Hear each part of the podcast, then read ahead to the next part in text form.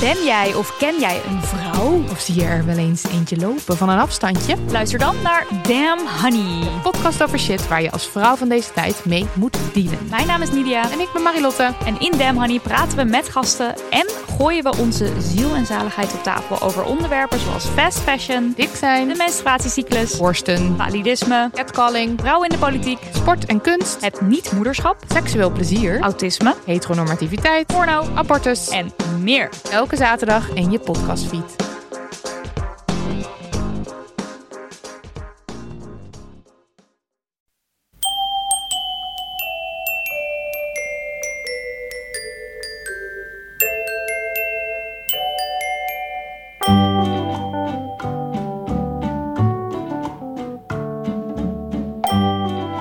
Welkom bij aflevering 329 van Echt Gebeurd, de podcast waarin mensen hun eigen waargebeurde verhalen vertellen. In deze aflevering een verhaal dat Hendrik Holm vorige maand bij ons vertelde tijdens een verhalenmiddag met als thema handel.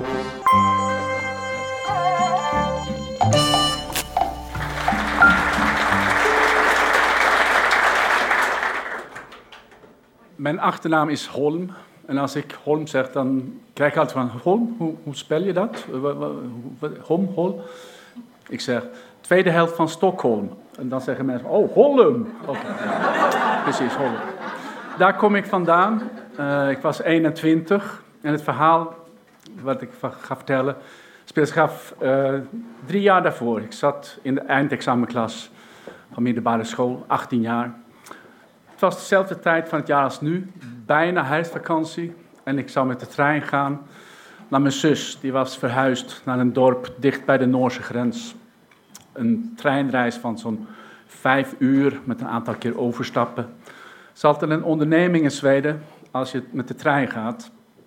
Want als je kaartjes gaat kopen, moest je eerst naar het Centraal Station in Stockholm.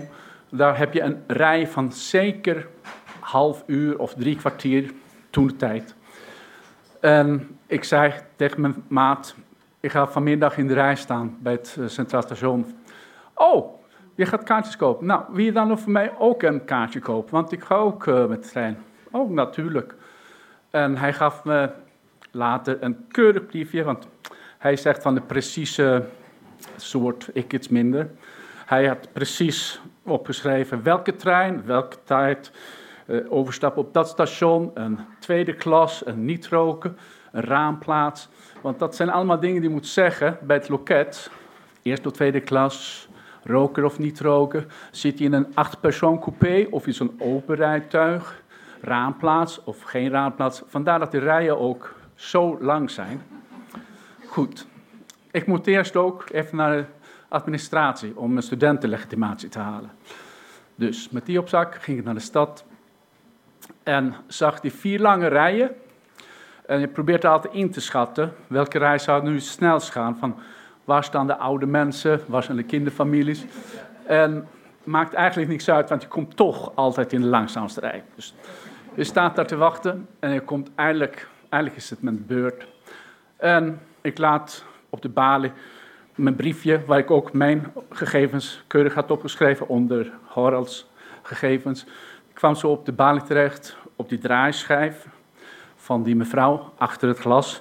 Die, grist, of die draait de schijf en ze grist dat briefje weg en begint heel ijverig die kaartjes uit te typen.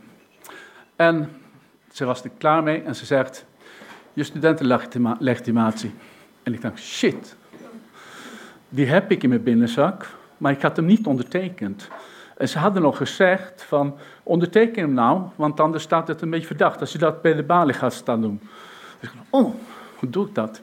En op dat moment tikt zij op het raam en zegt, je studentenlegitimatie.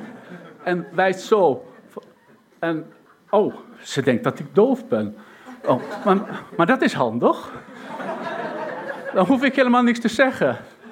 Maar ik moest wel bedenken hoe ik het ging oplossen. En ik dacht van, oh, ja, mijn studentenlegitimatie, die heb ik in de auto laten liggen. De auto die ik niet heb, geen rijbewijs eens. Maar ik heb de in de auto laten liggen. En ik moet naar buiten gaan. Dus ik, te, ik doe een soort gebarentaal. Ik eh, heb hem in de auto, om, om de hoek. Dus ik moet lopen naar de auto eruit halen en teruglopen en aan jou geven. Ja, ja, ja, ja, haal hem maar, zegt ze. Ga naar de, naar de auto. Ik naar buiten. Naar de zogenaamde auto. Ik ga om de hoek. Ik vind mijn legitimatie. Ik teken hem en uh, ik moet terug. Ik wacht nog een minuut. Want het moet natuurlijk ook een beetje tijd gaan om de deur open te maken. Dicht en zo. En teruglopen. Dus sta daar. Nou, ik ga terug. Dan moet ik kiezen van, ga ik nu direct naar de balie? Of toch helemaal aan het eind van de rij? Als ik naar de balie ga, dan moet ik misschien uitleggen aan de mensen eromheen van, uh, ik moet daarheen. Maar ja, dat moet hij dan in de gebarentaal doen zo. Weet je wat, ik ga gewoon achter in de rij. Oké, dus ik achter in de rij. En op dat moment hoor ik die mevrouw achter die balie door het luidsprekertje. Willen jullie die dove jongen daarachter doorlaten?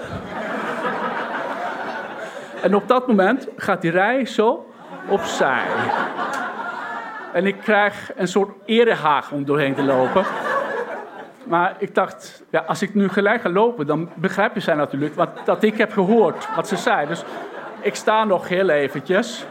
Maar, maar ik sta eigenlijk één seconde te lang, want ze begonnen me naar voren te wuiven. Hier, deze weg, zo, hier. Dus ik wilde alleen maar door de grondzak. Maar goed, ik loop met zo'n rood gezicht naar de balie. Met mijn studentenlegitimatie voor de korting. En ik krijg mijn geld terug, mijn kaartjes. En ik was snel, snel, snel, snel weg. Op dat moment begint een mevrouw achter de rij. Hallo, hallo, hallo, den här pojken har fått 10 kronor för lite. Ja, för jag är lärarinna på en dövskola och de blir lurade. Ik zal even vertalen. Deze jongen, hallo, deze jongen heeft 10 kronen te weinig teruggekregen. Ik ben lerares op een dovenschool en ik weet dat ze genept worden, dove mensen. En dat is nu net gebeurd. Hij moet 10 kronen terugkrijgen. En mij kon dit 10 kronen eigenlijk niks schelen. Ik wou alleen maar weg, maar ze was heel vasthoudend. En ze begint tegen mij. Uh, jij hebt 10 kronen in gebarentaal dus. jij hebt 10 kronen te weinig gekregen. Jij moet 10 kronen terugkrijgen. Dit, uh, zo'n kroon op je hoofd. Dat is, dat, dat is het enige gebaar dat ik nog herinner van, van dat gesprek. En goed, ze was in gesprek met die dame achter de balie.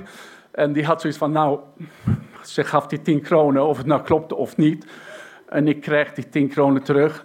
En toen vra vraagt zij nog aan mij, kun je wel horen? En, in gebarentaal. en ik dacht, shit, ze heeft me door. Wat doe ik? Ik denk van, nou ja, als ik een gebaar doe van zo met mijn duim en mijn wijsvinger van, van een, een beetje, als ze liete, dat is een beetje, dan moet het toch weer kloppen. Dus ik doe het liete. En, uh, en, ja, ze was heel begripvol. Waarschijnlijk was dat ook het goede gebaar. Ik kon door en ik ging heel snel weg naar de metro. En ik beloofde me heilig om nooit, maar ook nooit meer doen, uh, voordoen als ik, dat ik een uh, handicap heb. Ik kom aan bij Perron en ik heb een gevoel van, ik heb een stem niet gebruikt, een uur lang zeker niet. En ja, ik wil weer bij de sprekende of, of de horende horen. En ik, er is een man naast me en ik vraag hem, weet je hoe laat het is? Vroeg ik. Hij, ja, en ik kijk naar boven zo. Dan hangt een hele grote klok. Maar ik zie dat het, oh ja, oké, half vijf. Goed. Nou, ik had iets geleerd die dag. Dankjewel.